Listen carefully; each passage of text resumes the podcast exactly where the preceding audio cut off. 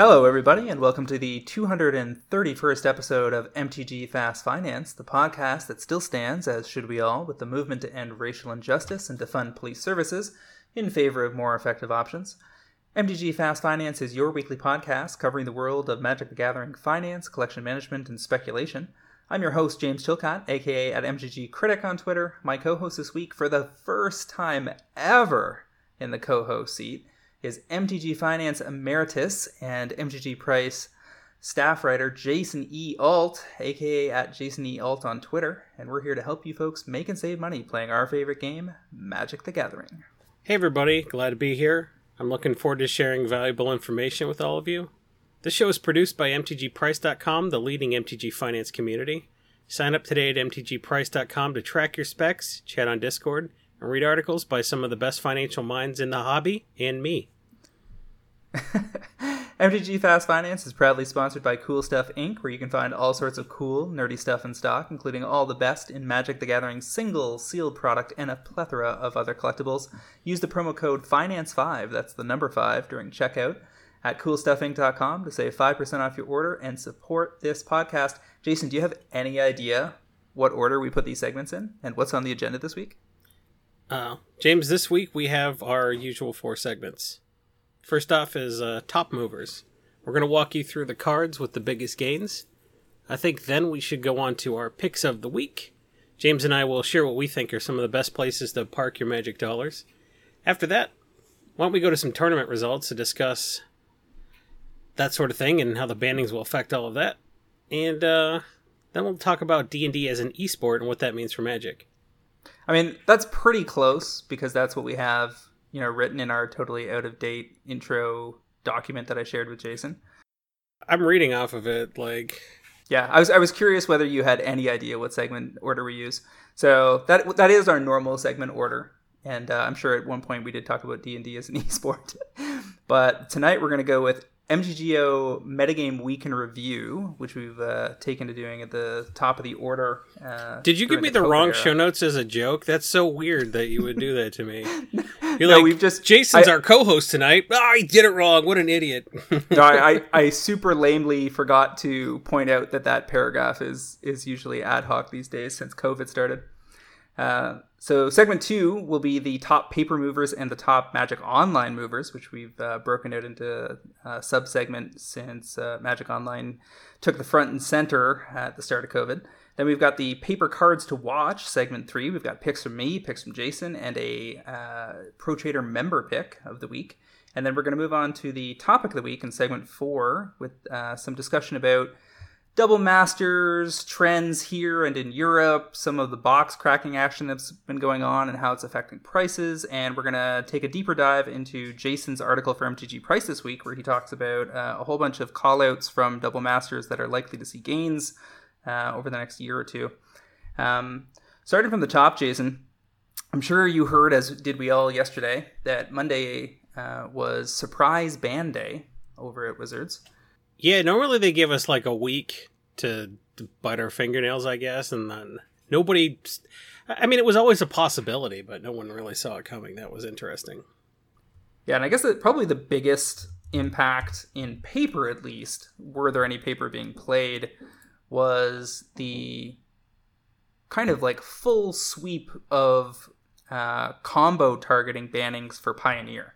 So we had Inverter of Truth banned, uh, which takes out the blue black inverter deck. We have Kethis the Hidden Hand Band, I think a little preemptively in Pioneer, um, because clearly the combo was a contender and was probably poised to Yeah. step up to the plate as It tier would have it would have been a problem immediately, and they don't want to do another round of bans, so I think they they cut a little deep just so they don't have to do a second round, which it's fine, right? It makes sense. Yeah, it certainly slows down anybody that's holding Emry's. Um, the between Astrolabe getting tanked in Modern and Kethis getting tanked in Pioneer, uh, action for Emery and Constructed is is certainly a little halted. Thankfully, it's still a pretty strong EDH card. Uh, Walking Ballista is banned, so the Heliod uh, Walking Ballista combo has been targeted in Pioneer. Underworld Breach is banned, so the Lotus Breach deck is gone. I mean, they've basically just gone through and said Pioneer is not a combo format. Uh, That's I guess that's what they want. I mean, no one's playing Pioneer, so I think part of it is that Pioneer sucked, and I think part of why Pioneer sucked was those cards. Yeah, a lot of this seems to stem from how Pioneer was going on Magic Online. They were having a lot of trouble filling even 32 player uh, major tourney events. They had at one point had a 64 player minimum that they had to drop to 32. They did that for a while, then they bounced it back up to 64. Then they were hav- having trouble filling those, and it seemed to be that every week when we were looking at top eight results from those tournaments, it seemed to be like a the same players playing and b the same decks in the top eight. So this certainly helps, you know, give the Magic Online meta a chance to breathe. Very curious what what things will look like six, nine, 12 months from now, if when Paper Magic rejoins in earnest. Um, you know, whether Pioneer will be even of interest to people at that point. Um, or whether the window of opportunity to you know really get some support structure under that format will have passed. I think if they push it, it'll it'll be a thing. They've demonstrated their ability to impose their will because they introduced Brawl a little early, and everyone's like, "Oh, thanks, we hate it," and they're like, "Oh, well, don't worry, there's support for Brawl coming in nine months." Right. Because it's literally we were we were all in Vegas, and Gavin's like, "How do you guys like Brawl?" We're like, "We sure hate it because nobody wants an EDH deck where your cards rotate." And he's sort of like, "Oh, that's too bad. I thought people would get excited for Brawl for nine months, and then the decks would come out." And so they're just sort of like, "Hey, these decks are coming out. EDH players will like them, and some of these cards will impact Standard, crazily enough." But uh, also, Brawl is a thing, and it's just it's going to be a thing and they asked people to build brawl decks and play with them with people and those of us who kind of think that having wizards owe you a favor is a good idea did it so brawl just it's sort of a thing and people are sort of like okay I, i'll have i'll have a brawl deck you know i built an oathbreaker deck i'm not going to not build a brawl deck And, and notably, Brawl is supported on Arena, right? mm-hmm. So it, it has uh, more legs than it would otherwise if that were not the case. Now, over in Standard, they banned a whole bunch of stuff. And in, kind of oddly, given that this stuff was going to, a lot of this stuff was about to rotate anyway. 90 Wilderness- days or something like that Yeah, like Wilderness Reclamation's gone, Growth Spiral banned, Teferi, Teferi Time Raveler banned, Cauldron Familiar banned. So here we have the Wilderness Rec decks, which were clearly running rampant in the current standard. We had a Pro Tour event last weekend that nobody really much seemed to care about. Um, you know, side topic about how far uh, competitive Magic has fallen from its heyday, especially during COVID. Um, Growth Spiral, every you know, pro after pro after pro was talking online about how the card was a problem. Teferi Time Raveler, people generally hate the card if they're not playing with it. And then Cauldron Familiar was a linchpin card in the sacrifice decks, uh, alongside Mayhem Devil, etc. Cauldron uh, Familiar with uh, Witch's Oven, and various brews that were either Jund or Black Red. There was Korvold decks and some other variants. All of that's been swept aside, and we get this kind of we're gonna get this weird standard pioneer, you know, breath of fresh air for a few months, and then who knows what Zendikar Rising will do.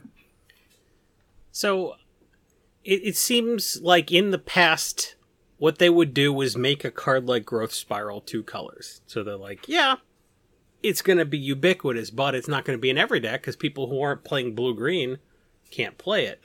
And then everyone's just like, you made the mana too good. Like, our mana is so good that, like, why would you not play blue green? Also, there's Uro running around. So, like, Growth Spiral just, like, was just so easy to play that there was no reason not to. So I, I think they may have to re-examine some of their assumptions about how inaccessible two colored cards are. You know, maybe three colors is a new color, the the new two colors for pur- the purposes of making the card less accessible to every deck in the format. So it's uh, uh, you go ahead. it's really hard to not circle back to the premise that Wizards just doesn't have a robust enough testing team yet. They they say that they test, but not really for formats other than standard and draft. It feels like they just need to add more bodies to that team. The the company can support it.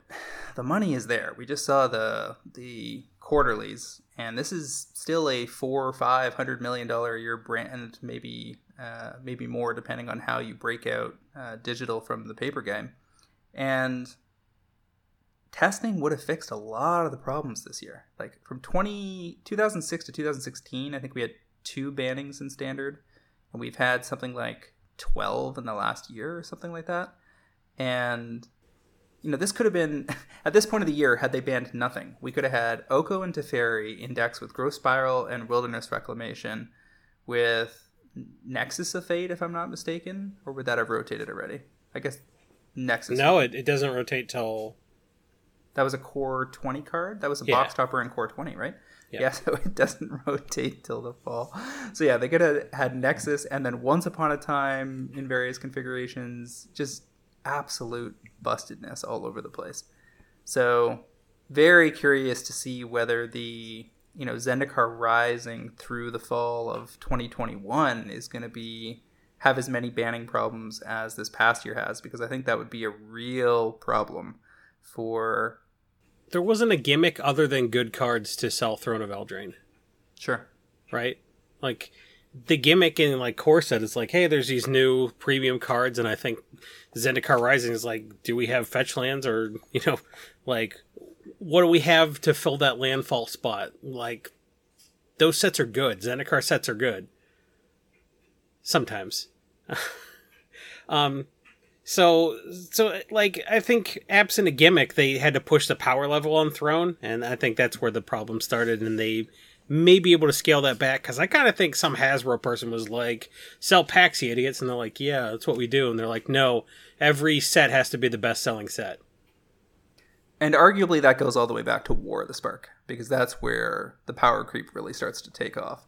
And has continued pretty much set by set ever since. We've had banned cards from almost every set, I think, except Ikoria. Core 21 doesn't have anything that's been called out yet, right? Uh, correct. So they have some work to do there. And I worry that the combination of COVID and you know people pivoting into commander so that they can play paper online with their friends is going to make it really hard to reignite the fire for standard when when we reconvene the gathering as it were down the road Um, Standard is it's meat and potatoes though. Like they they will do what they need to do to get people playing Friday Night Magic Standard, and even when Standard's bad, that's the primary format they introduce the game to people with.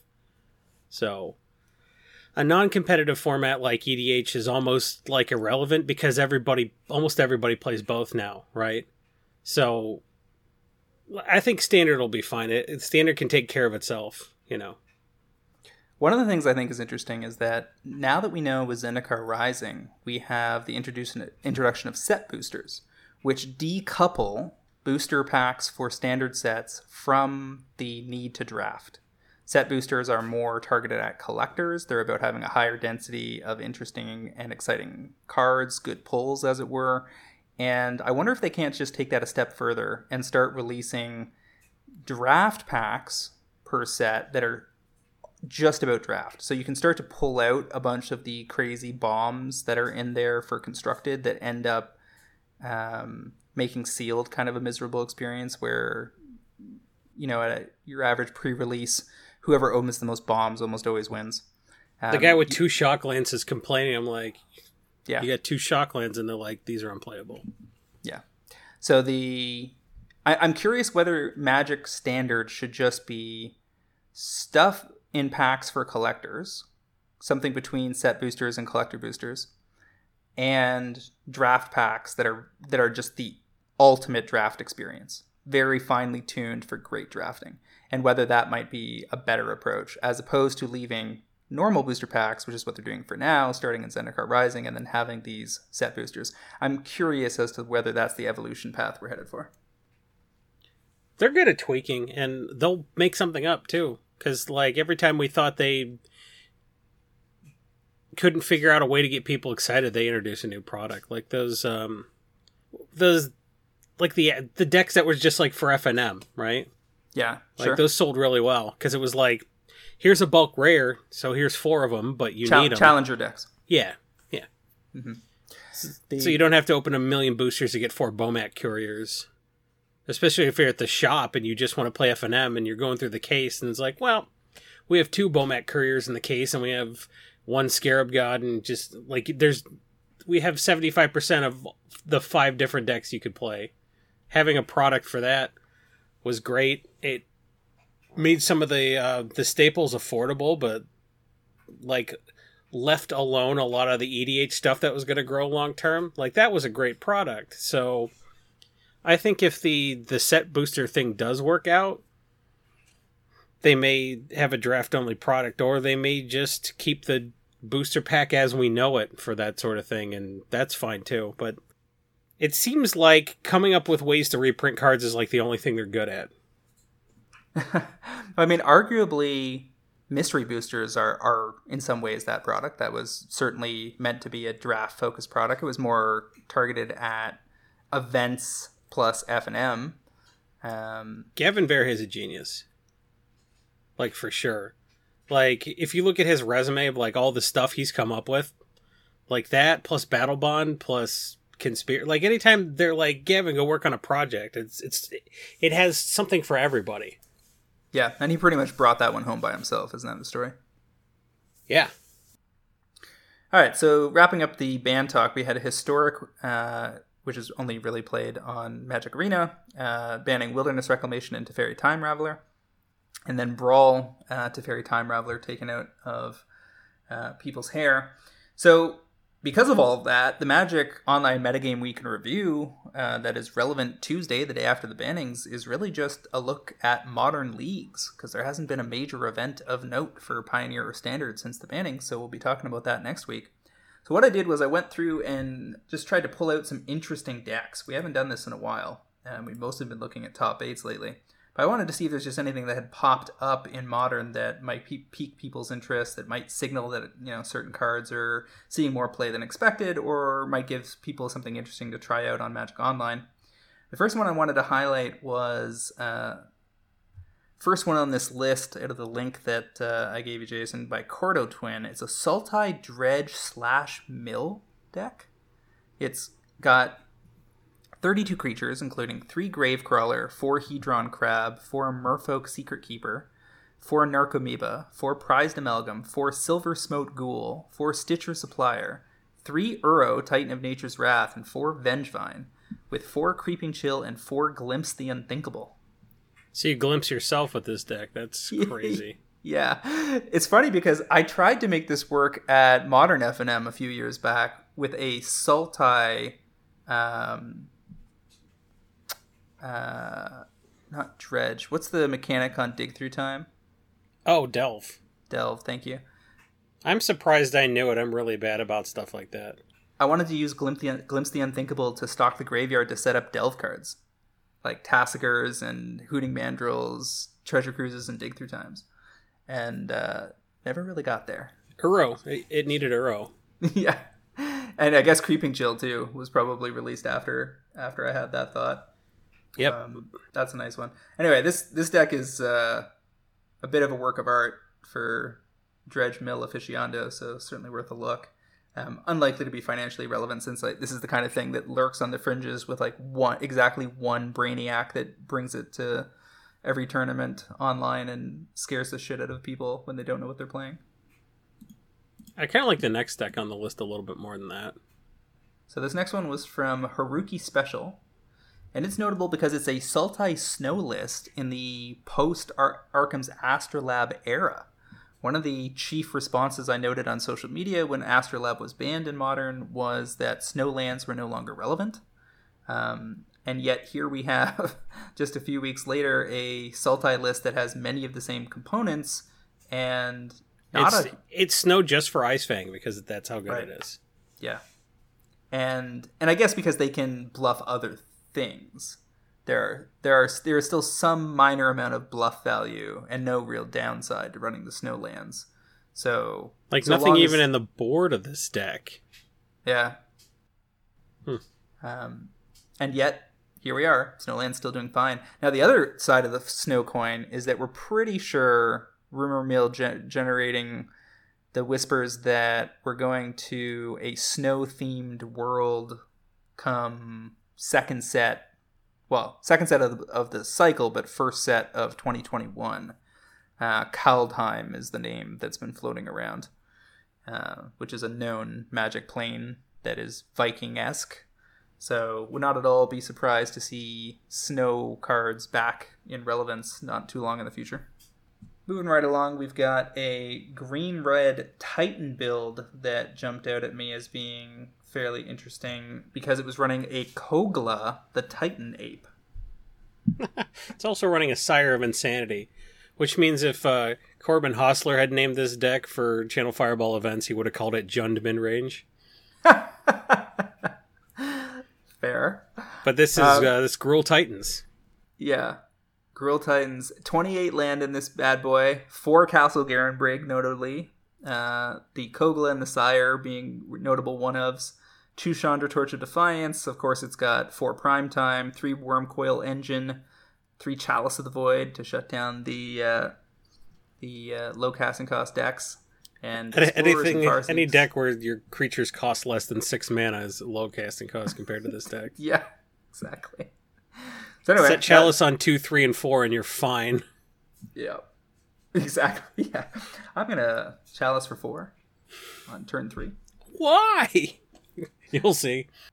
So there's a there's a deck here by Sondrak went five and zero. Oh. This is a Naya build of the Klothys green red decks with uh, Blood Moon or Magus of the Moon. In this case, no Blood Moons in the main, two in the sideboard but it's three Wrenn and six, four Bloodbraid Elf, two Klothys, two Magus of the Moon, two Scavenging Ooze, four Season Pyromancer, four Stoneforge Mystic. This is where the the Naya comes into the Gruul.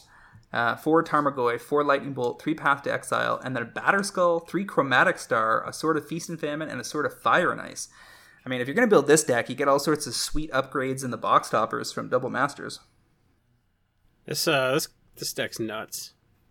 Like Chromatic Star it's it's no astrolabe, but at the same time you're like, well, if I run Goyf and then splash a bunch of white into my Gruul deck, it could get there, and it, it totally does. I I super like it, and uh, yeah, good for good for there being a Stoneforge deck right now. Yeah, this is cute because your Blood Braids can do a bunch of weird things. you can go Blood Braid into a Sword of Feast and Famine or something. Or Bloodbraid into Klothys, or Bloodbraid into Wrenn and Six, and then Magus of the Moon. Yeah, this deck's nuts.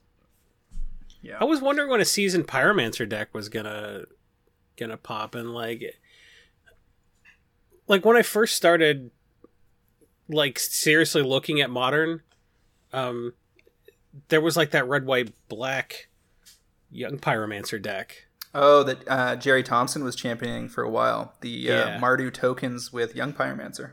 And Which CCP. was a lot of fun. And then I was like, oh, Season Pyromancer goes red and that. And that deck just died around the same time.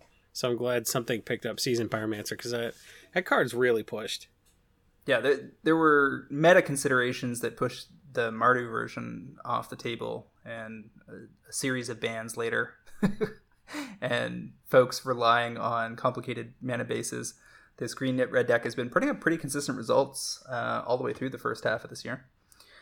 So this is a, a cute twist, this Naya version. Uh, there's also a black-white creature combo deck here by user Cracker Pack that also went five and zero. Oh. Uh, worth flagging, as always, that you know these league lists are fully curated, so a lot of these decks you know went five and zero oh once. Doesn't mean they're by any means taking up significant space in the meta. Anyway, this black-white deck is something else as well. For Anafenza Kintree, Kintree Spirit, paired with Carrion Feeder, Kitchen Finks, Putrid Goblin, and Safehold Elite. So you've got a bunch of creatures that will come back infinitely. This is um, a bunch of EDH garbage, is what this is. with Anafenza. Three Inquisition of Kozilek, three Thoughtseize, got some disruption, three Path to Exile, some more disruption. Then four Altar of Dementia, and two Blasting Station. so you can set up the, if you get the Solemnity down, you can set up the uh, the blasting station loop with uh, Safehold Elite or Putrid Goblin or something like that, or you right. know, I guess Kitchen Finks, right? So yep. And so they've got Phyrexian Unlife and Solemnity. So Unlife says you don't lose the game for having zero or less life. As long as you have zero or less life, all damage is dealt to you as though source had infect, which means you get poison counters. But Solemnity says you can't get counters. So you're basically just invincible with the two of them on the board, more or less. This deck is hilarious. Yeah. it's got four silent clearing, so by all means do do accelerate into the top eight for the rest of Modern's existence so that more of these canopy lands will move. Um, I mean, EDH will, will do it eventually. Yep. And, we, and they still owe us the other five, right?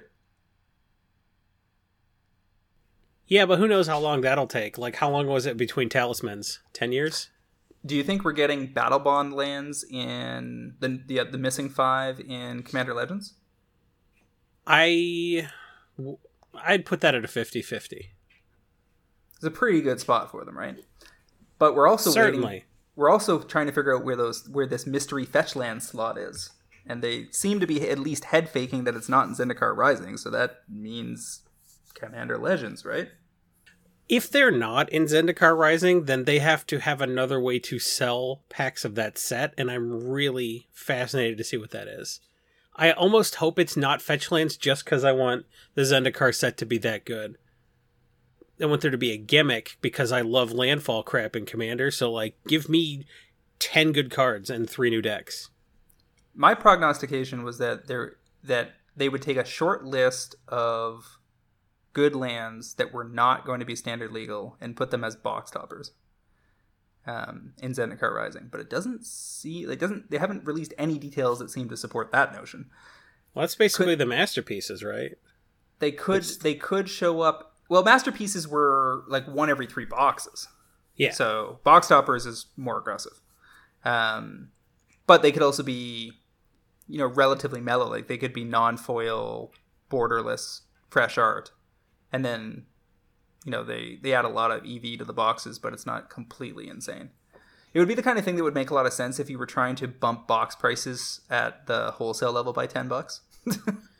and and you were gonna you wanted to try to in the same way that they pushed the limit on what they could charge for double masters but doubled the rares and mythics um, that's the kind of thing i would do if i was trying to sell more standard but so far we just don't know where that fetch slot is going to be so i'm very curious to see where where it ends up Final deck we want to look at here in modern is from Shorak one two three. This is another Sultai Snow deck, but it is uh, notable because it is running Wilderness Reclamation. Just got banned in a bunch of other formats, and here we have uh, a build that has three Wilderness Reclamation, two Search for Azcanta, and then 23 instants, including a Nexus of Fate. So you can play the same kind of game that people were playing in Pioneer, but just move it on over to Modern, where you have access to Cryptic Command, Archmage's Charm, Fact or Fiction, and Force of Negation. So basic, yeah, and uh, and a Nexus of Fate.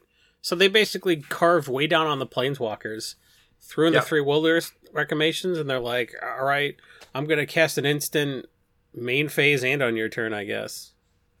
Yeah, because you can you can do using one of your the modal blue spells to draw extra cards if you need to on your turn, and then give yourself something to do if you don't yet have something to do. You can Uro on your turn and then counter something on their turn. Uh, and you're right. The planes, I've other builds I've seen like this earlier in the year had four, six, eight planeswalkers, Sultai planeswalkers, and this only has one Ashiok Nightmare Muse and one Jace the Mind Sculptor, with another Ashiok in the sideboard. So anyway, lots of interesting stuff available in Modern, and Modern was one of the only formats not hit uh, this week. Doesn't really look like it needs it. Um, looks reasonably healthy. So we'll move on over to segment two here, our top paper movers. The uh, starting from the bottom of our list here, I wanted to flag uh, one that we caught in the Discord a short while ago. Uh, Elesh Norn, Judge Promos, a card I seem to recall Travis potentially having bought near its peak at five or six hundred dollars or something. Um, later got its kind of secondary release out to the judges and became much more populous, and it dropped pretty hard and stayed there for a while uh, in the 150, 175, 180, up to 200 range. I traded into a couple of them in the winter via CK buy list at around 200. And then just in the last couple months, it has started to hollow out pretty hard, along with a bunch of other judge promos, reserve list cards, etc. As buy lists have struggled to uh, restock a lot of these rarer cards, and players and speculators have nibbled at the edges of the inventory. So at this point, there's very few copies left on TCG Player. They pretty quickly go from 200 to 400. You could arguably say that the current price is about 275, and that's a pretty big uh, return if you were in on these at its low. I got nothing to add other than it's really funny that Travis overpaid. Don't worry, man. It's not a failure. It's a long-term spec. I mean, he's probably going to get there because I, I don't think he panic sold along the way or or re, you know flipped them at for a loss so he could reinvest. I'm pretty sure he still got him. Travis is the kind of guy who just like he's so traumatized by how bad he got blown out, he just forgot about him and he'll find them later when they're 450.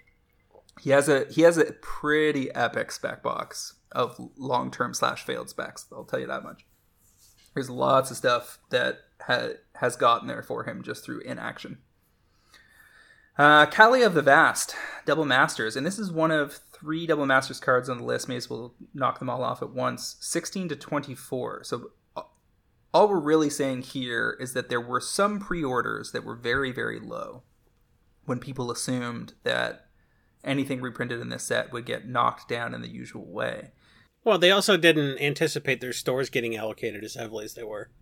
People sure. got like half of their orders. Right. And the bottom line is that Wizards really tried to push the VIP packs through the pipeline, but the regular boxes allocation was much more modest. So across the board, we see the great cards that are in this set kind of rebounding very quickly off of their absolute lows. And now we're heading into a weekend where the majority of the product's going to appear in the marketplace, and we're going to see them t- possibly retest back to these levels but it's going to be tricky with these non-foil versions, especially for some cards that have never had a non-foil version before. And we'll talk about Atraxa in a little while. Uh, so we've got Breya Etherium Shaper here, also going from 450 to 1150. That's just you know a rebound on pre-orders. Um, Ditto Blasphemous Blasphemous Act going from 250 to 650. So somebody was buying copies at 250. Very impressive price for that card. And then uh, relatively modest week overall. Lots of cards that moved, but most of them just moved, you know, ticking up on the back of draining inventory as opposed to there being some specific market impetus. Furnace of Wrath jumped out at me though. Foils going from six to fifteen. I'm assuming that people are playing this alongside uh, Fiery Emancipation. Yeah, that's what it was. Yeah, like uh, Zurzoth and um, Muxus, I think. Right. Uh, I think uh, decks like that. Oh, plus the the the red card from Commander 2021, Sabira, I think the the one that makes your creatures unblockable and lets you pitch your whole hand, and then um, right, right, right. You need ways to get there if you're getting there with two power creatures. So like Fire Emancipation, um, uh, the Torbran, that kind of stuff. Yeah, that yeah, yeah, that all had some upside on the basis of that deck getting built a little bit more than I thought it was going to. Fair. We've got Powerleech here out of Antiquities, supposedly going from 9 to 25. I noticed Rudy talked this up on one of his uh, videos this week, uh, talking about how it was a $3 card. Uh, whenever he does something like that, take it with a huge grain of salt and don't be surprised when people clean out a bunch of copies. Uh, but I, making, I, don't know who they're trying to sell to, though. He, he was making it sound like it was a big old school card. Uh, I think it's sees modest demand there. Um, and again, nowhere easy to play old school right now except on webcam. So I'd uh, there's no doubt Which no one will the... do. They, if you're going to play old school MTG, you have to do it on like an IRC server or by mail or something like that. by mail. Snow covered swamp at a Secret Lair series. That was one of the releases from uh, last winter, going from 15 to 42. This is just uh, underprinted Secret Lair, and we have seen this time and again the most popular Secret Lairs are the ones that are hardest to make money on. The ones that nobody likes are up front are the ones that do best because the print run ends up being whatever their well sidestep. Wizards prints them in two stages. They print a certain amount that they expect to sell, and then if you, if they take orders beyond that, they go back to the presses and print the extra. Mm-hmm. So the the ones like this that didn't do so well up front tend to hollow out really fast because there just wasn't that much inventory in the market.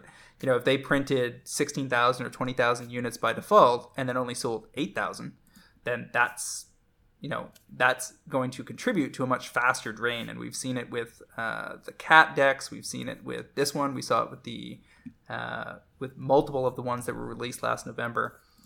So, and, and I suspect that if we ever get back around to releasing more Secret Lairs, we'll see more of that going on. Uh, so, just ca- capping things off, same topic as last week. Tons and tons of foil seventh cards, like really bad ones, being targeted as people just up and decide listen, foil seventh is never going down. If it's Mhm. a dollar, I'll buy them in hope that they'll get to four or five. And I'm looking It's to a buy poor man's reserve list, is what it is, right? Sure. And and it's just been such a steady narrative for so long that it's a very lazy way to spec. You can just grab some seventh cards, put them away for a couple of years, go back and look at the buy list, and you're probably doing fine.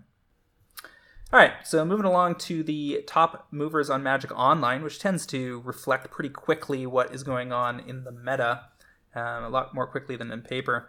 Smothering Tide from uh, Ravnica Allegiance going from $1.74 to 247 I guess that's ticks, not dollars, uh, for a change of 0.73, which doesn't sound like a, a lot uh, because you know trying to sell a $1.50 card for three bucks is not where you want to be in paper. But on Magic Online, totally reasonable because if you bought 20 or 30 copies and you flip them within a day or two because you saw this coming, then you know you're up 42% minus time spent, which is not bad at all on there.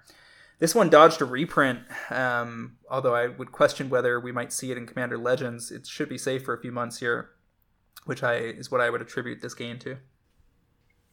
Yeah, I wouldn't. I wouldn't be surprised to see it in Commander Legends. I, I don't really know anything about MTGO. Fabled Passage, uh, Modern Magic uh, Core 21, reprinted from Throne of Eldraine to everybody's chagrin that owned extended art foils. Uh, going from $2 to just over 3 57% gains or so. I'm going to attribute that one to re- just renewed standard interest in general.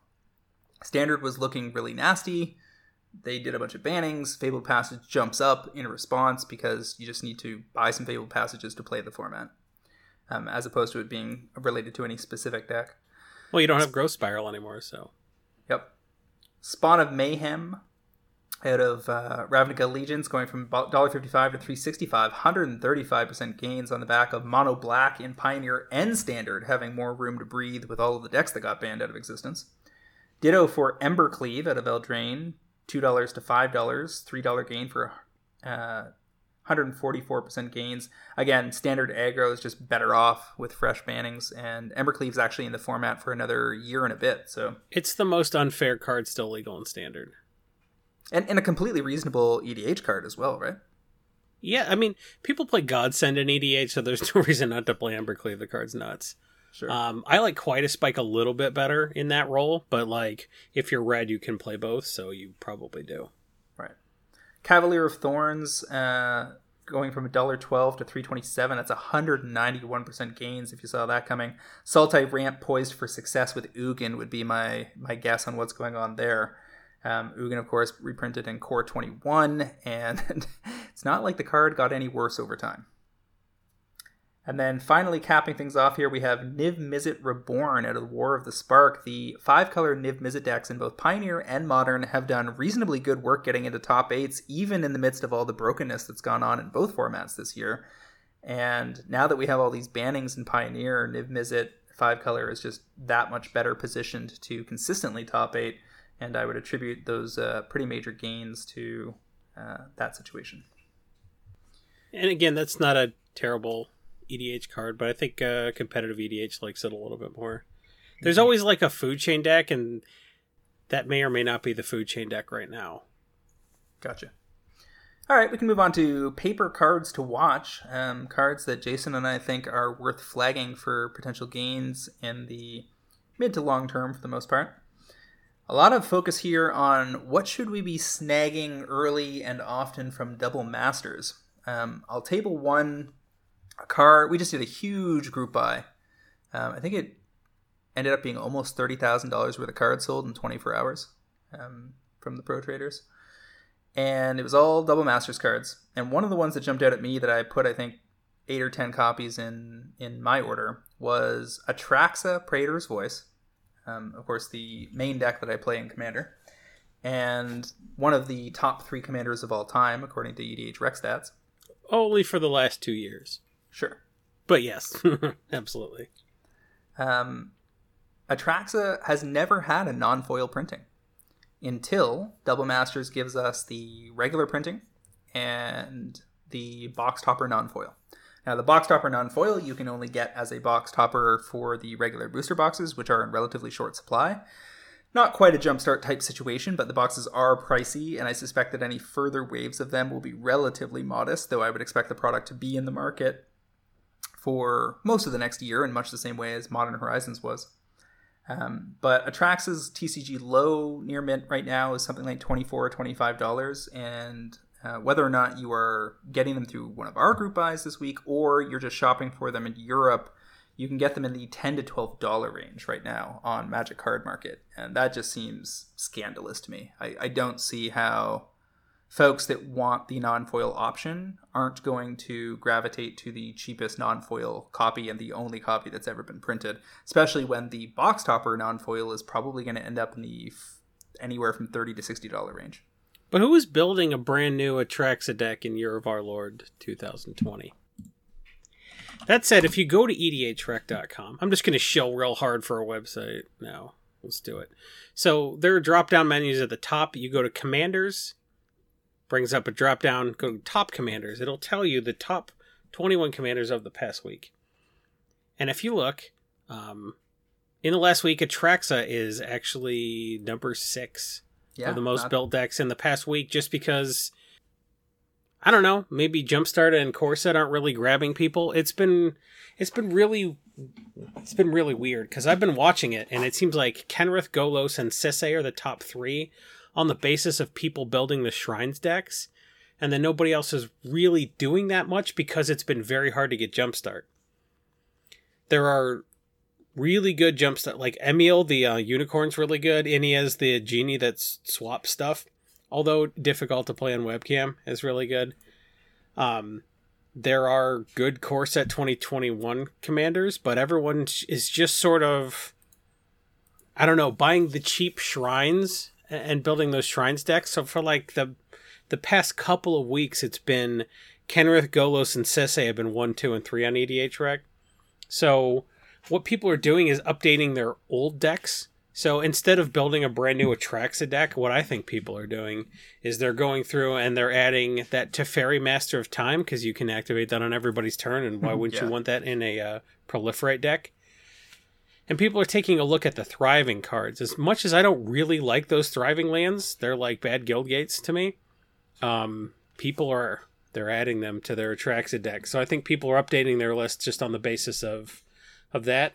And I think it'll make Atraxa look like it's more popular a new commander when really it's not people building new decks, but people say, wow, Trax is top six on EDHREC this week. All right. And it, it could be just people finally getting to pay a dollar fifty for a deep glow skate instead of fifteen dollars. So they're like, no, I'll, I'll, I'll update my list on Archidekt. EDHREC scrapes it, and we're like, wow, a lot of people went through and put that new Teferi and the Deep Glow Skate and the um the doubling season, I guess they got for cheaper.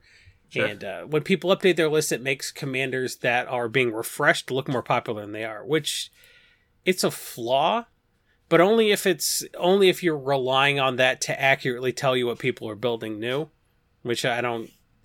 No EDH Rec user cares about that. It's just us. So you just have to be cognizant when you go to EDH Rec. You have to understand that when people update their lists on a site like Archidekt, it will generate a new hit for us, and that'll overrepresent the stuff that's being tinkered with the most. And Atraxa is one of those decks where like it's hard to print a whole set with a without making any cards in a deck like that relevant. So when you get a new ridiculous planeswalker, it matters again. Yeah, it's got so much broad synergy that it's just going to keep getting built. The I mean, it's worth pointing out though that you know if we want to explore this topic a little bit more deeply, Atraxa's price from December of 2019 until right up before Double Masters more than doubled. So it was down near 25 and it got up over 50 before the reprint and now it's you know down in the mid 20s that suggests that people were indeed buying the card to build the deck because it doesn't get played in any other format it's not like a huge contender for cube you don't see it in legacy or vintage so it's really a EDH only card. Well, for a while there was like, well, you could have instead of paying thirty dollars for Traxa, why don't you just pay the money for the the Commander anthologies? Or Sure. why don't you just buy the deck? But when the deck's 125 bucks on eBay, it's like, well, it's it's not that cheap anymore because like the rest of the deck is is getting like Deep Glow Skate getting reprinted, going from 15 to five means like, well, that's 10 bucks now that you just light on fire buying the deck for the one Atraxa. So it made the single when the when the the other singles in the product that Atraxa was also in went down, it made the single Atraxa look more um, look more attractive, and, tha- and that's what happened. It, it suddenly stopped being efficient to buy the whole deck and be like, well, I got a thirty dollar Atraxa for free because there's a hundred dollars of singles in this hundred dollar deck now. Sure. I mean that that all makes sense. I mean, it doesn't change the fact that I sold 14. It looks like my records say I sold 14 copies of the foil in the last six months. Yeah, The- that totally makes sense. It's it's it's a deck, and you can't go to EDH Rec and look at like the the most popular commanders without seeing it in the top five. So So so so what do you think about 11 or 12 dollar copies? You think that's a lot? Um, I, mean, it's hard to say. I'm like, who is still building a Trax in 2020? But like, if they're selling, that somebody is. Um, 10's probably not bad because this didn't get a rarity downshift, No. and it's a product that was allocated. So what happens when a product is allocated is the initial impact of the prices lowering is way attenuated because you're not getting a huge race to the bottom because there's like half as much product. So when the second wave gets added later, it's not a huge impact either because basically the prices feel established. So instead of like taking a $40 card, smashing it down to like 6 and then it climbs its way back up, you got a $40 card that gets smashed to maybe 25 and then a whole new wave of $25 copies hits. So I think um if this did get that cheap, that's probably fine because it's it's not like all of the supply is in competition. And I think all the card copies that get added later will get added at 10 versus it tailing down to like 4 or whatever. So I think if you want an Atraxa to build with, you're not going to be too upset in 6 months if you paid 10 bucks. Yeah. I mean, it's also worth noting that the foil box toppers, even though they are more populous than the non foil box toppers at present, uh, lowest price for a foil on TCG heading into Wednesday is $69. So if you've got a choice, if you're trying to build a and you've got a choice between a $20 copy or a $70 copy, there's really no competition. You're you know, I, either you have the money to get the best version or you don't. And if you don't, you're going to settle for the non-foil version. which you're going to get freed up now. That's like another thing that happens if someone that just had the regular like deck foil that has the option to pay sixty nine dollars. Nice for one of the new foils that they sell the old one usually. Sure. So I see here that your first pick of the week has a confidence level of 19. Is that Well, it was supposed to be a ten out of Oh, ten, oh, but okay. like a nineteen out of ten actually is not that far off. Okay, so this this is our first nine. This is our first 19. Somebody's going to call you to task on this later. So let's hear the breakdown. Um, this card is called Exploration, and it's half what it used to be in price. And here's the thing about Exploration it gets printed every like three, four years. It does not get printed every one to two years. So even if we only have two more years to make money on Exploration, there was a two year period where Exploration like tripled. So we have a Lands Matter set probably coming up very soon. We have an exploration that's going to be like at the most supply it's been in in a couple of years. There's going to be a lot of loose copies, and all the competitive players are going to be tra- tracking down all the stuff they need for their competitive formats, and like the EDH stuff is going to be left to fend for itself, like it always is. Exploration is a card you will probably be able to get for fifteen dollars or lower, and I can't imagine it's not twenty five plus in two years, especially with all the help it's likely to get. I'm speculating, but it's a Zendikar set. If there's not specifically landfall, it will probably be lands matters. And um, I wrote a whole article about, hey, here's what I think goes in the the white Omnath deck. A- deck built around a card they haven't spoiled yet. I think it's going to be that much of a lands matters in Zendikar that like I can safely say buy Admonition Angel. So if I can say buy Admonition Angel with like a seven or eight confidence. I feel like a 19 about exploration. This is a card that we've all made money on before. Same thing with burgeoning. It's just one of those cards. It's like it's one of the best turn one plays in green. So there there are times I'd rather have an exploration than a Sol Ring on turn one. So this if this gets to half what it was, you just make up half of the old value of the card when it goes right back to that price. Yeah, I mean over in Europe you can get copies in the eleven to twelve dollar range, it looks like. Um, even better than your call. And to put it in perspective, it's not like this card has been printed very often. Prior to Double Masters giving us the box toppers and the regular versions, you only had two printings Conspiracy, which was, what, six years ago? And way under open, too. Yeah. And Urza's Saga, which was literally a generation ago 20 plus years. So you're right. Like, this has hardly ever been printed. It may well be safe for a while. And the price gap between the box toppers and these $16 copies is massive. You have, uh, you know, 50 60 $70 versions of the box toppers out there in the market. The conspiracy copies are were priced at about 35 heading into the Double Masters release, and the Saga copies are at about 50 bucks. So if you can get these copies somewhere between Jason's 15 and Europe's 10 or 11, I think you're doing just fine. Give it give it a year, give it two, and uh, whether you're buy listing or flipping uh, singles, you're probably going to be in real solid shape. Yeah, if you go to, to EDH Rec again, um, different drop down this time. Go to sets, go to Double Masters. It lists all the all the cards, and um, it ranks them by percentage of decks and not raw number of decks. But you can still see the raw number of decks. So like forty percent of decks that contain blue run Cyclonic Rift. You know, so if you look at something like Exploration, seven percent of decks that run green, and almost every EDH deck runs green, is is running exploration. It's in fifteen thousand decks. It's in, you know, just it's in about as many decks as doubling season. You know, it's it's the green land tax. It's just one of those cards that just it's in it's in so many decks, and it'll probably be in a greater percentage of decks moving forward on the basis of lands mattering extra land drops mattering if we have a landfall or some other playing lands matters mechanic in the next set. And and we know we're getting two commander decks with Zendikar Rising. One of them will almost certainly be a lands focused uh, landfall or whatever deck. We know that's all reprints except for the three commanders that are included. But they they also said that the decks aren't that good. They're not going to be. It's not going to be like a regular commander deck. It's going to be more of a beginner product. So the odds that explorations in that deck seem pretty low to me. Right. And it's and there's only three new cards as I said, so the combination of new cards in Zendikar Rising that could turn people back onto Gitrog or Lord Windgrace or um, uh, Azusa or Omnath, various versions of Omnath or whatever, plus these three new ones seems to me like lots of people are going to be reaching for a copy of this card. All right, uh, I think that's a real solid pick.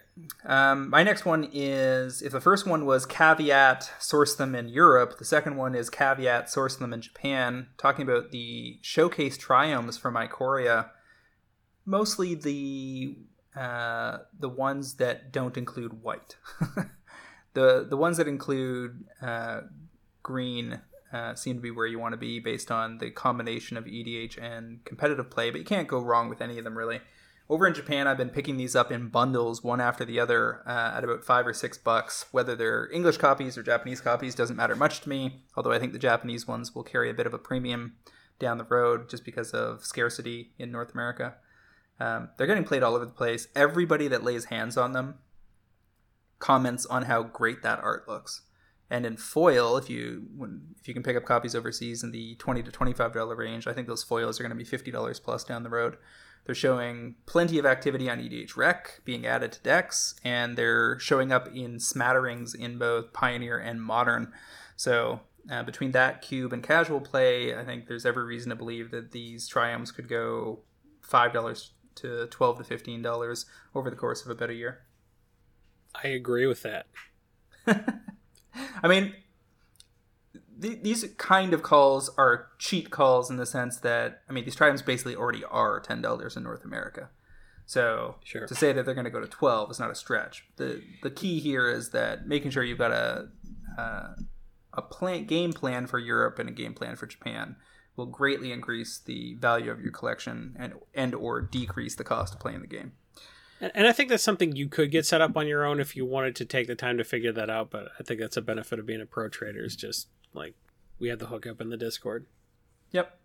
And I mean, one of the things to note though is that you don't necessarily need to be a pro trader for this one because all you got to wait for is for Jap- Japan to start shipping back to the U.S. because currently that is shut off. So you do, you know, having a pro trader account so you can get somebody to bounce ship you some of these is is sweet. But in regular times, you can just go into Hareruya and order, and they'll ship they'll ship overseas. So will Tokyo MTG, um, and there are a few other. Uh, really great smaller sites in Japan that if you can find a bounce shipping partner will ship domestically and then you can build up a little stash and then have them sent over to you. Um, Triumph's just one of many you know great deals I've scooped in Japan lately. Picked up some foil seventh Japanese, picked up some foil Modern Horizon stuff. I think I flipped a foil Japanese Echo of Eons for 85 or something today that I picked up for 48 in Japan Woo! like a month ago. Nice. Um, so there's all sorts of stuff like that lying around in Japan because nobody plays Commander in Japan. So when really sets don't. come when set comes sets come out and they have great Commander cards, even if they're really sweet foils, they tend to just sit around, not get sold. Price gets knocked down, knocked down, and they only really sell out when somebody scoops them from overseas, usually a vendor. So you just want to be ahead of the vendors on that tip, and you're going to be in good shape. All right, tell me about your second pick. This is a bit of a more of a budget pick. I, I, I tried to do like a penny stock type pick and then like a you know a higher value pick. I think Conjurer's Closet is going to go to like bulkish range on the basis of being reprinted again. Now Closet's a card that does not get printed every year. I think the last time it was printed was in the the uh what were the bird wizard, the flashy bird with Dare Red? No, not Ready the bird thing, the bird, the bird, the flying bird, the bird guy, the bird, the we, we got it in The Commander band and card. It was one of the anthology decks because it was in Commander Anthology, and Yeah. before that, Commander 2013. So Derevi. Derevi. I was like the deck with Roon in it. Whatever. That was the last time this card was printed. This card's nuts. Um, Conjurer's Closet just does a ton of work in EDH, and if it gets like a like around a buck or cheaper, it's just a slam dunk. Um, I put five as my sell target because it's flirted with that price before. I don't know if it gets there in two years, but luckily we don't have to get out in two years because I really think it's safer from reprint from a longer term than that, especially if it hits bulk because it's gonna be one of those cards that just people like, oh great, another worthless rare in this deck, and they just throw it in a box and then they bulk it out and then you just buy it as a bulk rare, sit on it for a while, and then everyone's like, wait, when did that hit 450? What's going on? It's just one of those cards that just does so much work, and um, it hasn't been printed often enough. There's there's two kinds of reprintings I feel like that hurt a card's value. There's the every two years, and then there's the two times in one year, right? So the every two years is sort of like, well, this is cyclical. This is it's Swiftfoot Boots. Swiftfoot Boots is printed every two years. You you can kind of predict that, but then you get something where they're like, we are going to put black market in every product. And just black market could have shrugged off a, a reprint every two years but just can't shrug off two reprints in a calendar year. And that's what just happened to champion of Lambholt which is a card i really liked when it was in the uh, the mystery boosters. And they're like no just kidding. Mystery booster jumpstart and uh, double masters now. So i mean it's if you're playing double masters limited i guess you want the champion of Lambholt for your doubling season deck or whatever, but it's just it seems silly to print it that many times. Um, I they've never really taken a card that gets printed every like three four years and then printed it twice in one year. I I don't think I can think of a single example of that. So that makes me think Conjurer's Closet will be safe long enough for it to flirt with five bucks again. So I mean, I mean, we are heading into a period of ve- or we're existing in 2020 in a period of very heavy reprint schedules, but that doesn't mean they can print everything all the time. Um, even at the pace this year, most stuff is still only seeing a single reprint, not a double. Uh, you know, Fabled Passage, etc., notwithstanding. And there were quite a few more overlaps in Double Masters versus Mystery Boosters, for instance, uh, than people were expecting. But it's important to remember that everything in Double Masters was effectively a mythic, and because of the way the slots were formulated, and the double rares and mythics in the packs of double masters is mitigated by the fact that they also greatly increased the set size. And as we've already talked about, the allocations, at least so far, for the regular booster boxes have not been tremendous. So when we're looking at something like Conjurer's Closet, we know that it has had only four printings total, and two of them were, you know, relatively modest: Avacyn Restored and Commander Anthology, and then Commander 2013 was probably the biggest printing leading into Double Masters. And if we're, you know, you're looking at the card at what price point? Like a buck. Jason's Like- thinking it's going to hit a buck. That's probably true. I mean, we had it on the group buy today at a dollar fifty-eight, and Europe's probably even a bit lower now. And the TCG prices are at about two bucks. But contrast that to the three previous printings that are six, seven, and eight market price respectively. So those are what they were coming into this this reprinting.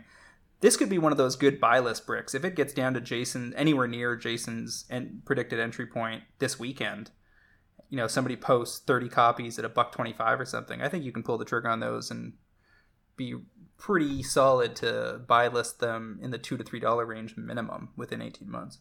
Cool. Good pick.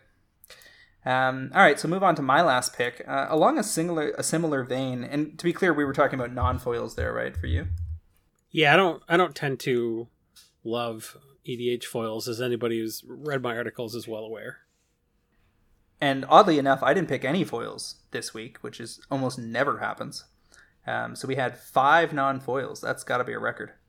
Um, Blasphemous Act, uh, Double Masters, going to get down to could be as low as three to three fifty this week. It showed up in theory on the fast movers up above, going up to six, but there's already been copies listed in the three to five dollar range on TCG since those stats were booked.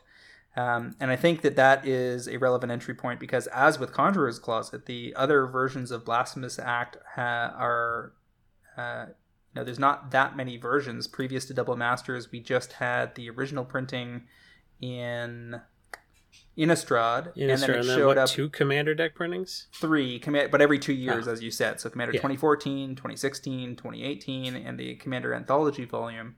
So never out of booster packs except in Innistrad and Double Masters. And it's in 43,000 decks on EDH Rec in the last two years. It's in 22% of all red decks, which is, as Jason likes to say, the more relevant of the two stats. And it's been an in, relatively infrequent reprint. I would think you'd be looking to buy list near the current buy list support for the other copies, which hovers in the five to six dollar range. So if you can get anything between three and four, if you can buy list out a brick at plus fifty percent, I mean, that's gravy. It seems super doable to me. Uh, I have a bonus pick if you don't mind before we go on to the next one. Go for it. Um, on the basis of Growth Spiral being banned and being that good in EDH, plus I'm thinking the Omnath deck is going to matter moving forward, potentially some other stuff. I think um, the F and M foil Growth Spiral um, is probably going to come down from where it is right now, as people are just like, well, can't play this anymore. Um, I really like that uh, F and M promo Growth Spiral moving forward. They are gorgeous, and I've I actually bought a bunch of Russians, and I've sold them at a pretty brisk pace this year. Um, it's uh, Seb McKinnon art. Yep. It has lovely blue green foiling accents. Um, one of the better F and M promos, really of all time, as far as I'm concerned. Yeah, like And- half the text box is green and it like shifts into a blue and it look, it looks really good foil. And um if those go down from like I don't hate them at 350, but you know with a banning that it probably gives you a chance to buy an even cheaper. So would you be looking to get it into like say 250 or something? If you can. Um yeah, 250 is uh it's it's pretty good. I, I wouldn't hate paying 3, but if you can get them for 2 250 then uh do not hesitate. I like it, and I think you know I would add from my angle, selling a lot of the premium uh, foils for EDH these days. Really, what's kept my sales alive and thriving um, during COVID, I would say. Take a look at some of those foreign printings that can get shipped to you overseas on eBay, um, because you know they may be looking to unload, giving the banning, and you know Japanese or Russian copies for a card that's really that's iconic enough that it's easy to memorize and doesn't have te- enough text to confuse anybody is really the only time I want to be trying to sell foreign into an EDH crowd. And really, EDH is the only f- paper I wouldn't be buying right now, anyway. Yeah. Oh yeah. Totally on board with that. So, final pick of the week is a uh, a pick I, am willing to bet we can both get behind, um, given that it is the number one reported green card of all time, uh, at least in the last two years on EDH Rec. Talking about the Cultivate Showcase foils from Core 21. They mostly showed up in collector booster packs, which were opened uh, at a fair clip, but I would imagine that the you know the cliff for openings of Core 21 is pretty steep, um, as it has been for most sets since COVID set in. It was uh, Pro Trader member Philum, a relatively new member, that called this one out, and we actually had quite a few good options from the members this week. But I flagged this one because it's just such an obvious winner. 50% of all green decks run Cultivate. It's in 100,000 reported decks on EDH Rec. As I said, number one all time green card. It's currently about six bucks on TCG uh, player, 450 or so in in Europe, and I would imagine that you know Philum saying that this is going to go to 12 or 15 in say 12 to 18 months seems right on target to me. Um, these foils look tremendous yeah. in person. So there's something called the we call it the precon effect at EDH Rec, where like people build a commander deck from zero cards to 100 but if they buy a precon they start at 100 cut down everything they think doesn't go in the deck and then build back up from there so if a card is good enough not to take out it'll make the deck. Um, and if you have a copy you don't have to go looking through your collection for your copy because it came in the deck you just opened. You register that in the deck. You don't go find a Kodama's Reach. You play that cultivate because it was in the precon. So the good thing about those cards, uh, the one good thing I would say about cards like that that like are super reprintable and they are overrepresented on EDH Rec because of the precon effect. The the one good thing I can say about that is anytime they come up with a unique promo for it, that card's going to be nuts. Be, just because like there is no way other other than to buy those copies um, to have a premium version in your deck because there aren't too many ways to get foil cultivate versus everyone has the non-foil copies that they busted in the precon that they built the deck out of. So cards that are overrepresented um, seem more popular than they are. Not that cultivate isn't the number one card, but it just it seems even more popular than it is. Sure. So when you have something that has like a unique promo like that, I think it's a slam dunk. This is a a, a fantastic pick. Yeah, you, you raise good points uh, about the overrepresentation from being constantly included in decks that people are are starting with as their foundational elements because this thing has been printed literally everywhere 17 printings of this card Planechase Anthology, Commander 2013, Nicol Bolas Archenemy, Commander 2018, Planechase 2012, Commander 2016, Anthology 2017, 2019, Magic 2011, Masters 25, Mystery Booster, everywhere and it only exists because they couldn't put an arcane spell on M10 or whatever. Sure. And yet, as you said, unique art is what it's all about because many of those printings were using the exact same art non-foil. So there's only two premium printings so far. There's the F&M promo, which is currently sitting at a market price of $17, and we have the clearly superior Core 21 Showcase Borderless with fantastic art in foil that is currently available for five or six bucks. I mean, I love the non foils too because I don't like foils on my EDH deck, but I would like a different sort of art. And that's why I think alteration really took off for a while. You know, because it's like, well, you don't have a. The, only thing you could do to a command tower for the first three years command tower was around was pay somebody to alter it. That was all you could do. So on something like that, if you don't want to foil, your choices are to get these non-foil promos. So I know the call was the foil, but I actually do not hate the non-foil also. And there's actually some support for that if you look at the CK buy list, because Card Kingdom, for instance, is not buying any foils currently, but is offering some money on the non foils, which suggests that they, you know, m- maybe they picked up a package of the foils in Europe or something, and they don't need any for now, um, but they will later. I think Card Kingdom knows how much how much they sell, and they know to whom and how much foil they sell. I don't I don't want to give away too much info that I shouldn't be giving to the public.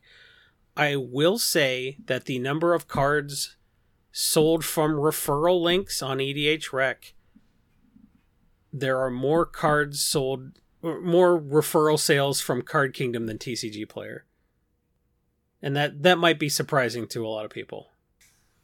Fair, interesting info. So yeah, I mean, I think both versions here are completely reasonable picks. You can get the non foils for just under three bucks, and in Europe they're even cheaper. Um, yeah, I, fantastic art, mega staple, can't go wrong. All right, so let's wrap up this week with a little bit of more in-depth discussion about matters uh, pertaining to double masters. I guess one of the interesting trends that was noted uh, across social media this week was that in North America, at least, it seemed like the a significant number of vendors went pretty deep on the uh, foil VIP packs, pre-ordering and then set themselves up to pre-order them while the prices were high. We saw yeah. Michael Caffrey over at Tales of Adventure crack like two thousand boxes or something, um, and was you know posting interesting graphs of the distribution of EV across them. It was established during the week that the slots are not entirely random in the VIP packs. It looks like the first box topper slot is always a rare, so three.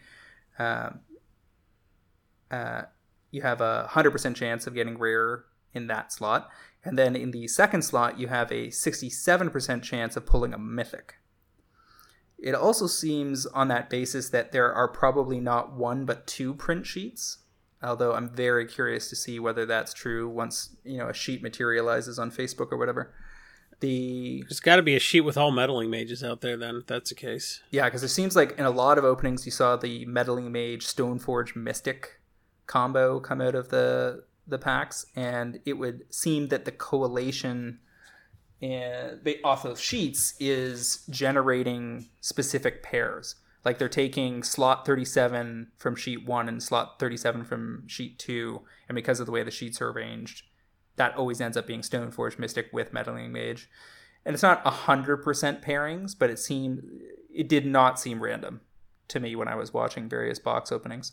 And we're going to get some mass cracking data uh, later this week from some of our partners in Europe, and then we'll be able to talk about it next week and get a better sense of of uh, whether or not there was a rare as predicted that shows up more often. It's been predicted by some other people that the 121st slot is a blank card, um, we had suggested that maybe it was a rare that had uh, one extra one extra slot on the sheet. So very curious to see how that all that all uh, turns out. But the end result of all of this is that over in Europe, they seem to have cracked uh, less VIPs because VIPs were more expensive wholesale to retail there than they were in the US by I think about ten, just under ten dollars.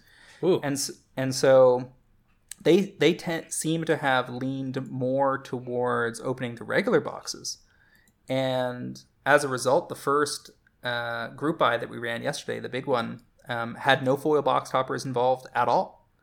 Now we are doing one of those later this week, but the you know the Europeans uh, didn't have the kind of inventory that the U.S. is currently representing on on the foil box toppers.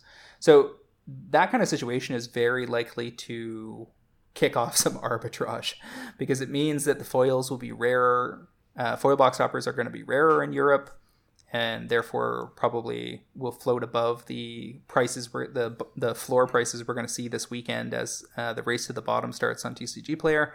And the thing about these VIP packs is that you know if your in was 75 to 85, then you have to get reasonably lucky to make it worthwhile to be cracking these packs and trying to flip. Because the average of these box toppers is needs to be something like 40 to 45 and stay pretty steady there and you need to be able to get that after fees after your 15% fees or else cracking wasn't really that reasonable. So I think there's going to be a lot of people that crack these and don't open that well, and then dump their the cards they do open onto the market. And we should see a pretty good race to the bottom this weekend. I expect there to be some pretty great deals. Um, conversely, the non-foil box toppers do not seem well priced in North America right now. Um, we got some pretty solid deals um, out of Europe, and it wasn't even the lowest possible price out of Europe. It was just a good, a really good price versus what we were seeing on TCG Player. Um, you know, for stuff like exploration box toppers, you know, you were talking about exploration. Obviously, it got the box topper treatment as well, and I think the exploration box topper borderless was uh, looks like the foils are forty four dollars and the non foils are seventy seven. So we have this really weird dichotomy setting up in the US on the box toppers where because of how much how many more copies there are of the foils through the mass opening of VIP packs, they are in many cases settling in below the regular copies. So you've got exploration borderless market price 77 bucks and lowest posted price being 57 right now. And we were picking those up in the group buy at let's just see $32 so pretty good discounts for the pro traders this week on the box toppers just by working that arbitrage angle. Um, i super don't hate a box topper exploration at like old retail exactly because and the other thing is that not all the box topper art is is really stunning but the exploration sure is big, huge lotus looking plant unfolding and with a really nicely painted light effect. Um, looks great in foil too. Uh, pretty much all the versions of exploration are likely to be winners down the road. But yeah, so this has been a very interesting release, and I'm curious to see, given that Zendikar Rising previews start in what six weeks, and then we have Commander Legends, another. I think that's the longest we've gone without a preview season since COVID hit. yeah. And then six weeks after that, we're going to have Commander Legends, both of which are going to be major releases. Two sets of Commander decks, four total between those two sets. Um, and who knows if we're getting extra Secret Lairs in the fall. Uh, we still have the green Commander set with what eight cards. God, I hope they. I hope they just say we're sorry, we're not going to do that. Something tells me that won't be what they choose to do. But I just I, I, wonder what's in it because everything that like I've kind of thought needed a reprint got one. So it's like, is it going to be another Oracle Daya? Like, what's I don't know. It, it looks like Chord of Calling was probably in there, right? Because we saw advance art with Yi-San literally playing a chord on a harp with a bunch of creatures around him. Yeah. So that's probably so one I'm, of them. Probably, look, look, man, if we get if we get a new a new cultivate or a new Kodama's Reach and a new explore. You know, and it's just the the crap that goes in every green deck. I like super don't hate that, especially because you can have four or five of those cards in a deck and have them all match. Like I think that's going to appeal to people. It'll certainly sell better than like the Gideon spellbook or whatever, right? Oh so, yeah, yeah, yeah. If it's just if it's one of those things where just like you're going to GameStop on BOGO day and just picking up an armload of them. like I don't mind that product being out in the wild for sure. Sure. Yeah, I mean, one of the other things I was talking to people about in the Discord today about Double Masters is that with all of the hullabaloo around the box toppers, I think that people are missing that this set has a very expansive mythic list. I think it's 40 mythics instead of 15, if I'm not mistaken. And the ones that didn't get a box topper treatment and haven't gotten a bunch of other reprints are very primally positioned. So I called out Atraxa today, but you could just as easily have said, hey, what about Breya? Breya's never had a non-foil printing either.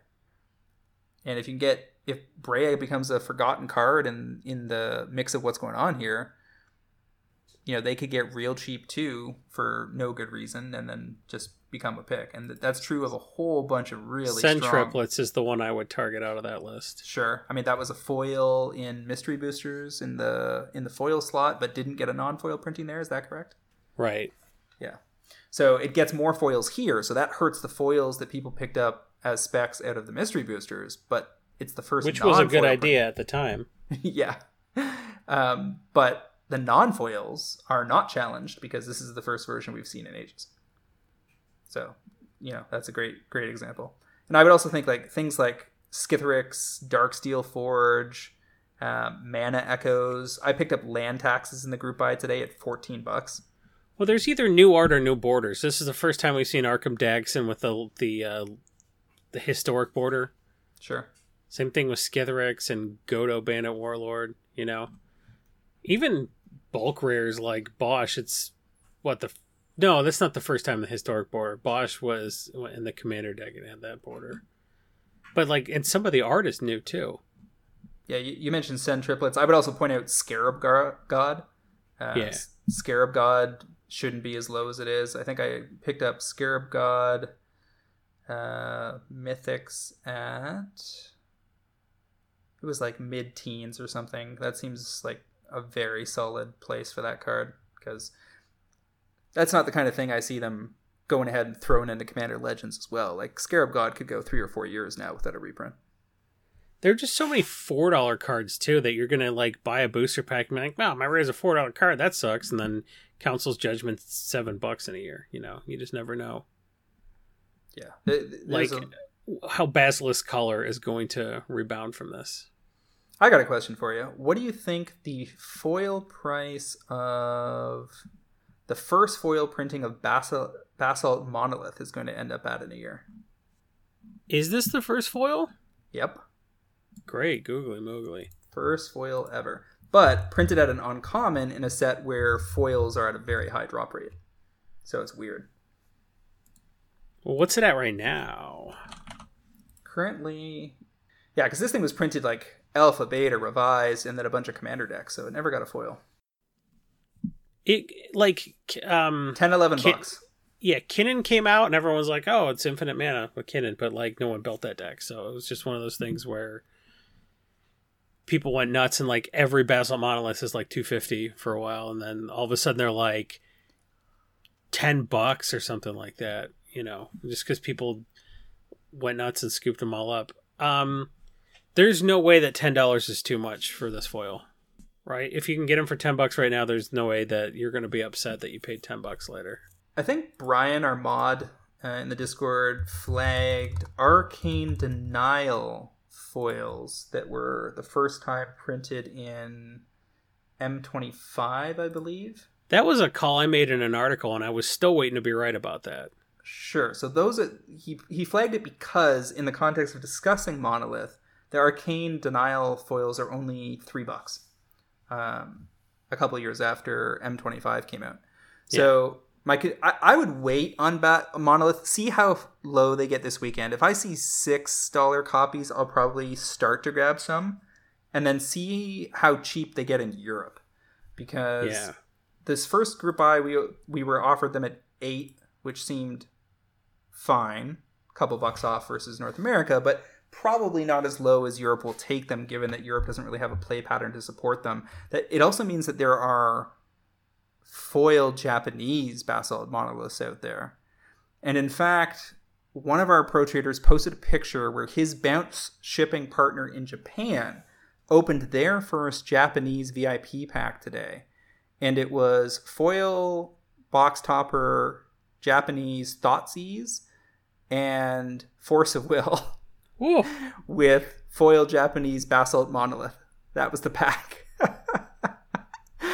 I said that's going to be a tough one to beat because that was That's probably that's probably four hundred dollars worth of value in a hundred dollar pack. So not bad at all. But I would think like Europe and Japan, these are going to get real, real cheap and be awesome pickups. Yeah.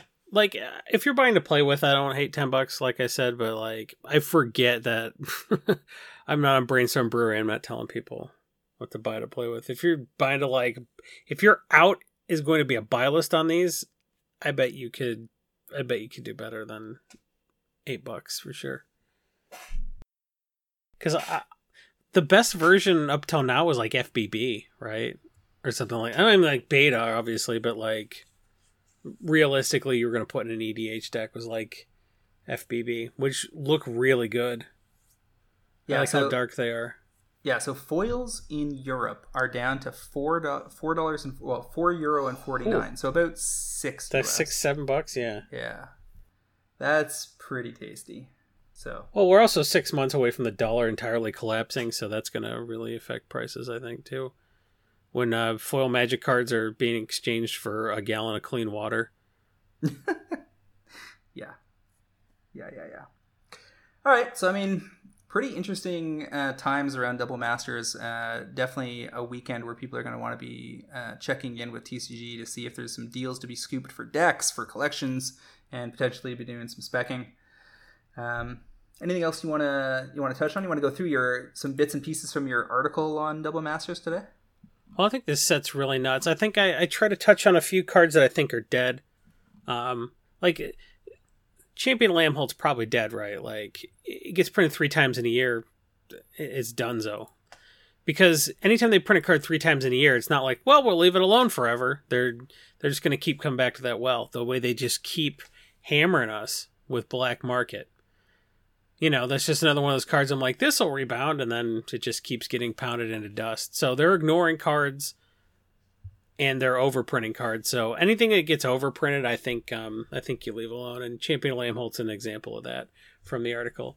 Um, I talked about exploration that I really like, and um, and then I mentioned um, some of the penny stock type stuff. You know, like if you get Conjurer's Closet at like a buck, that probably goes back up. Um, so one card I didn't mention in the article that I kind of like is Time Sieve. Sure. Which doesn't get played as much. It's sort of farther down on the um on the list on EDH Rec, but like I think it's just a, a solid card and there's no real substitute for what it does. You know? Um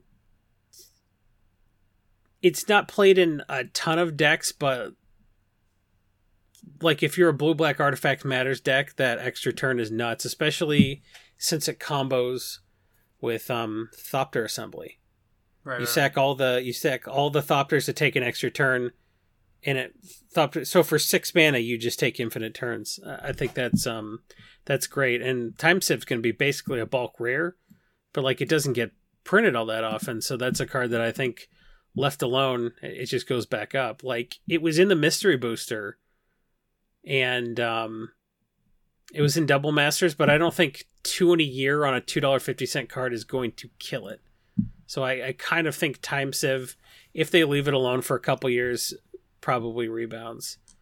Um, something like Council's Judgment could potentially go back up, but um, I think the cards in the twenty to twenty five dollar range are really the ones to watch because I think if they get below like fifteen, all of a sudden people that are like, I will never afford a mana echoes, are all of a sudden like, all right, I got it.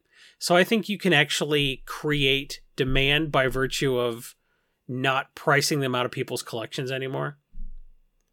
So I think if something like Mana Echoes that was like a $45 card gets to 15, all of a sudden the number of decks it's in goes up just on the basis of people like not having to rule it out as an option completely. So I kind of think anything in like the dark depths to Mana Echoes range in price I think anything like that um, that you watch get real cheap, that could be a pickup. Yeah, you also called out Toxic Deluge as a card that's probably going to gain momentum um, before reprint. What do you think of the uh, box topper art? Do you like the Richard Kane Ferguson? Yeah, and more importantly, um, I think anybody who knows who Richard Kane Ferguson is has been playing Magic long enough that they have a real grown up job now. So I really like them going back to like the artists that were illustrating when they first started playing, and those people are, you know, they've either got the expendable income, you know, from their big boy job now. I, I like them tr- trying to market to players of a certain age by cards of a certain era. So I, I think uh, going back to RKF was a, a really good call there. I do prefer that art. Just occurred to me, it's not Devry, it's Derevi. Imperial tactician that we were talking about earlier. Uh, They name cards like Robert Jordan names Wheel of Time characters. Everyone's got like ev- the same name. Bombalo Johansson was a great wizard of the mountains. I'm Savru, not Savru. Oh, sorry. Uh, all right, well, we can probably wrap things up. Uh, you guys, where can people find you online, Jason? Well, if you go to Jason E. Alt on Twitter, I have a pin post at the top of my profile that talks about all the various places I contribute content to the internet. As we said at the top of the show, I am a writer at mtgprice.com. I hang out in the Discord and will answer your direct questions there. I am a writer at uh, coolstuffinc.com. I almost said Gathering Magic. I'm old school. At coolstuffinc.com, where I write the 75% EDH column. So between um, my EDH column on uh, on Cool Stuff and my EDH Finance column on MTG Price, I sort of uh, think about EDH all the time, which is why all my specs are so EDH centric. I'm on the Brainstorm Brewery Finance podcast, which you've you've not heard of it. It is a fantastic, The, the maybe, maybe the second best MTG Finance podcast there is. and and at least the original. Yeah, the we we were first, which is why we called it Brainstorm Brewery, so people would have no idea it was an MTG Finance podcast. I was not consulted in the naming process, but I was uh, glad to join the cast, and I'm glad to still be a member of that cast. Over 400 episodes later, Well, I mean, Um, as, as I learned on your 400th episode, yeah, you weren't one of the original cast of characters. You're you're a, a temp like uh, DJ. That's right. I joined as, as a guest for episode 10, and then episode 15, and then yeah. So I was I was the new guy for like four years. Yeah, con- congrats on the 400. That's uh, no small milestone. I I don't know how we did it. I'm those of you who listen to both casts, thank you so much for uh, for your support over the years. It's been fantastic. I've been I've been writing MTG finance articles since like 2011, so it's uh, it's been I haven't had to get a, a grown up job, so it's Yeah. been it's been really good. I've been able to work in um, MTG finance content for like the last decade. It's been pretty crazy, and it's not all finance. I have a movie podcast called Film Hooligans on the They Said We Said YouTube network. That's um something if you care about my opinions on non-magic stuff, that's something to check out. And I'm the content manager on edhrec.com, so if you like the fact that there is a podcast and articles on E EDH Rec, I'm responsible for that. And if you don't like them, Joey Schultz is responsible for that. So um, thanks to everyone who listens to that podcast and reads those articles and uses uh, the site as a finance resource. I, I have a question for you. Ha- have thing. you seen? Uh, have you watched the platform, aka the Hole? Yeah, the on Netflix. Yeah, It's a it's Spanish language. yeah, Yeah, that was great. It's like it was like a two-hour allegory about human ethics and just daggers, daggers to the heart, especially in 2020. Real good watch. All right. I'd like to remind our listeners to check out the mtgprice.com Pro Trader service for just $7.99 a month or $79.99 per year. You can get early access to this podcast, fantastic articles by the best MTG finance minds in the business, and a super active Discord forum that will, indeed, no matter what the prof tells you, drive better returns and save you money playing Magic the Gathering. Once again, MTG Fast Finance is proudly sponsored by CoolStuffInc.com, where you can find all sorts of cool nerdy stuff in stock, including all the best in Magic the Gathering singles, sealed product, and a plethora of other collectibles and my articles. Use the promo use the promo code Finance5, that is the number 5, during checkout at www.coolstuffinc.com. I could have just said Cool Stuff Inc. I don't know why I threw in the www. I sound like a boomer when I do that. I'm sorry. to save 5% off your order and support this podcast. That brings us to the end of MTG Fast Finance Podcast. I've really enjoyed our discussion today, James. If you would like to know more about becoming a pro trader, go to http colon slash slash www. Thank you, Jason, and we'll see you guys all next week on another episode of MTG Fast Finance.